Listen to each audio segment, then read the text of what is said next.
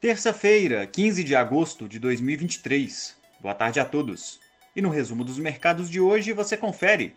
O Ibovespa encerrou o pregão em baixa de 0,55% aos 116.171 pontos, seguindo sem apresentar comportamento diário positivo no mês de agosto.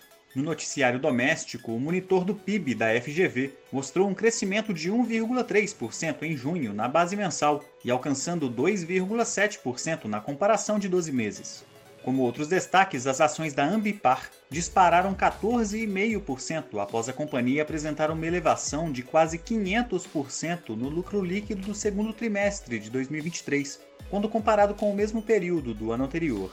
Já as ações da Magazine Luiza recuaram 2,46%, após a empresa divulgar um prejuízo líquido na casa dos 300 milhões de reais entre abril e junho de 2023, 60% mais alto do que no mesmo intervalo de 2022. O dólar à vista, às 17 horas, estava cotado a R$ 4,99, em alta de 0,43%.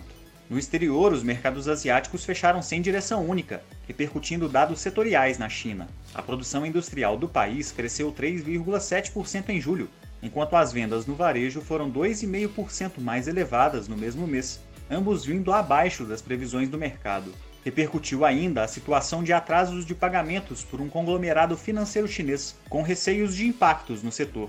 Por lá, o índice Xangai Composto caiu 0,07% e no Japão, o índice Nikkei avançou 0,56%. As bolsas na Europa recuaram após a taxa de desemprego do Reino Unido avançar para 4,2% no trimestre até junho, acima do esperado por especialistas que previam uma manutenção em torno de 4%. O dado ainda veio acompanhado de uma aceleração de 7,8% dos salários no mesmo período, levando a discussões sobre a sequência do ciclo de aperto monetário por lá. O índice Eurostock 600 recuou 0,95%. Os mercados americanos encerraram em baixas moderadas, em meio a dados mistos no país. Por um lado, dados de vendas no varejo mostraram um crescimento de 0,7% em julho, mais forte que o esperado. Por outro, o índice de atividade industrial Empire State caiu bem além das projeções.